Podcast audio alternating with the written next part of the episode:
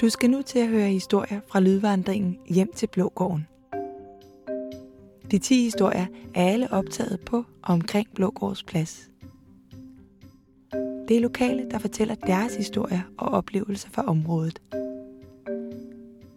Når du lytter til en historie, anbefaler vi dig, at du stiller dig der, hvor historien er afmærket på skattekortet. På den måde får du den fulde oplevelse, fordi du kan se det, der bliver fortalt om. Du kan for eksempel begynde med at gå hen til Blågårdens bibliotek og lytte til Mohammeds historie. God tur!